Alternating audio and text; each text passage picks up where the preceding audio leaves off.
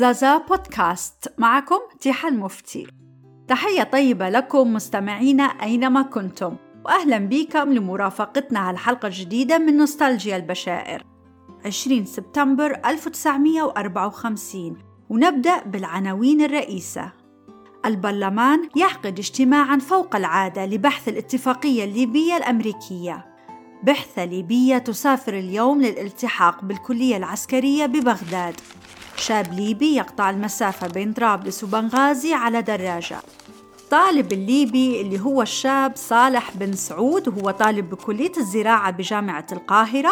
وكيف إن قطاع المسافة بين بنغازي وطرابلس 1050 كيلومتر في خمس أيام لم يستعمل فيها سوى دراجته. وقايلين إن هذه تاني مغامرة له.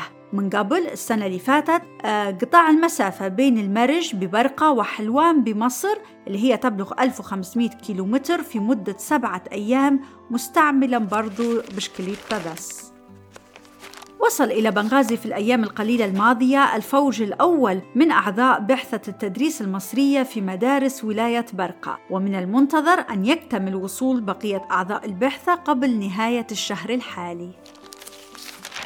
اهتمام الحكومة بالحركة الكشفية. كيلين تهتم جهات الاختصاص بحكومة الولاية بحركة الشؤون الكشفية اهتماماً بالغ الحد. في العمل على تهيئة أفضل السبل لإعداد فرق الكشاف إعداداً صحيحاً سليماً.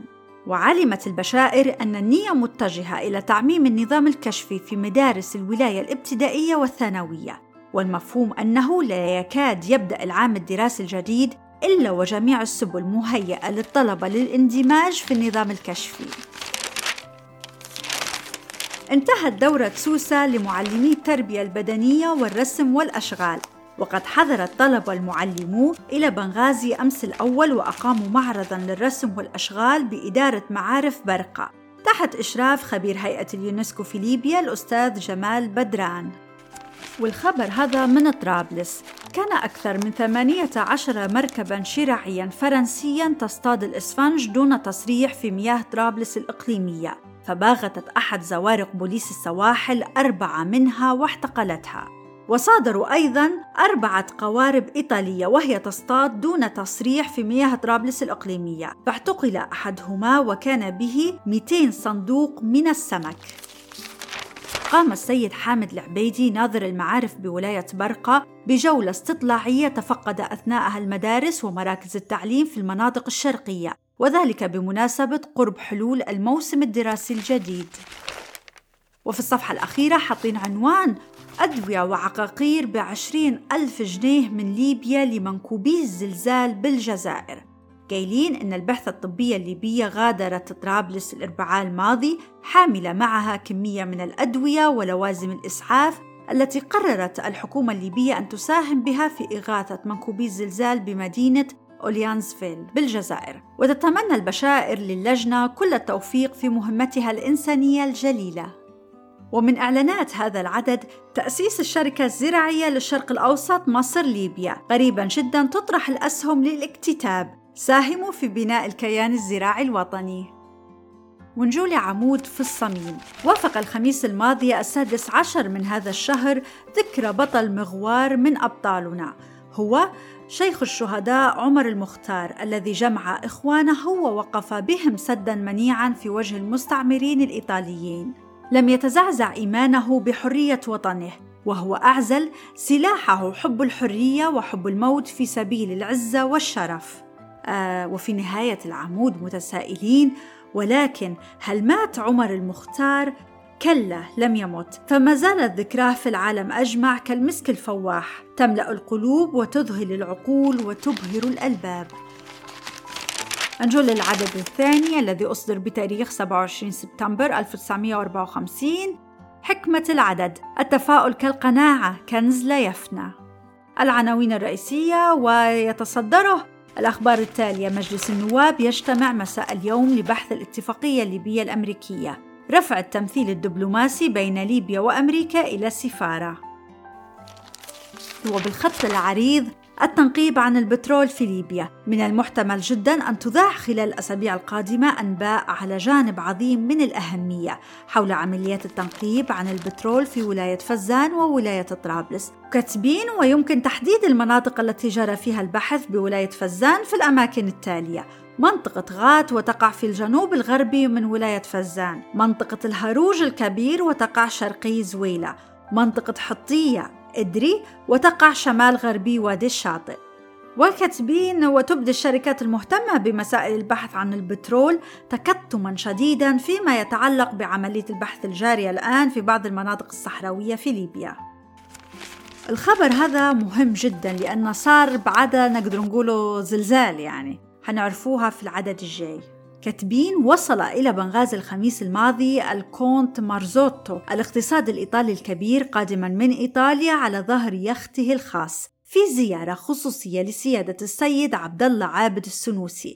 يقول كيف إنه كانوا في استقباله في الميناء وكان معاهم حتى القنصل الإيطالي في بنغازي توجه الكونت فور وصوله إلى قصر المنار العامر حيث قيد اسمه في سجل التشريفات الملكية رافعا إلى مقام الملك المعظم فروض التحية والإجلال. وبعدين قصد إلى دار الحكومة الاتحادية وزار السيد مصطفى بن حليم رئيس الوزراء.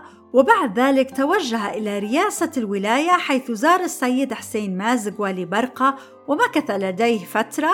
وطبعا كان معاه طول هالوقت السيد عبد الله عابد السنوسي.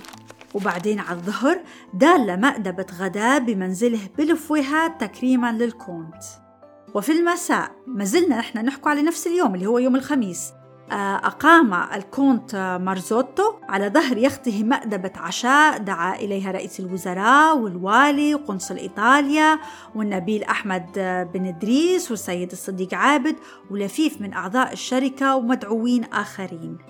في النهار اللي بعده اللي هو يوم الجمعة غادر الكونت بنغازي وزار مزرعة السيد عبد الله عابد في المرج وتناول آه، الغداء في البيضة. وبعد ذلك زار شحات وراس الهلال وقد أهدى السيد عبد الله عابد لضيفه برنوسا من الجوخ الفاخر الموشى. وفي المساء غادر الكونت ميناء سوسة على ظهر يخته الخاص قافلا إلى إيطاليا. والجدير بالذكر أن الكونت مارزوتو يعتبر من أصحاب الملايين ويمتلك عدة منشآت زراعية وصناعية في إيطاليا وبعض البلدان الأخرى وله مكانة مرموقة في عالم الاقتصاد. البشائر. 4 أكتوبر 1954 بالخط العريض في الصفحة الأولى. أوامر ملكية بتوقيف والي برقع عن العمل لمدة شهر وتجريد السيد عبد الله عابد السنوسي من لقب صاحب السيادة وتوقيفه بمنزله رهن المحاكمة.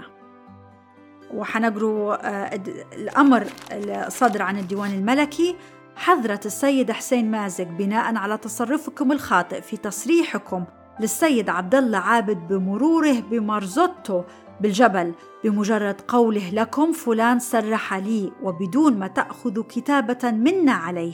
أنتم موقوفون عن العمل لمدة شهر. صدر بقصر الغدير الموافق 2 أكتوبر 54 حضرة السيد عبد الله عابد السنوسي بملء الأسف تأكد لدينا تجاوزكم لأمرنا في الترخيص لزيارة مارزوتو لكم. وأنه ينزل من يخته في ميناء بنغازي ويذهب توا إلى منزلكم حيث يتناول الغداء ويعود إلى يخته.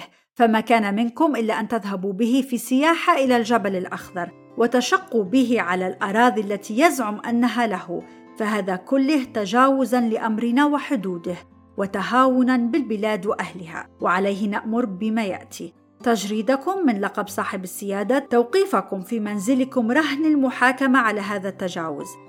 صدر بقصر الغدير الموافق 2 أكتوبر 54 العام الدراسي الجديد كان أمس الأول موعد افتتاح المدارس بولاية برقة.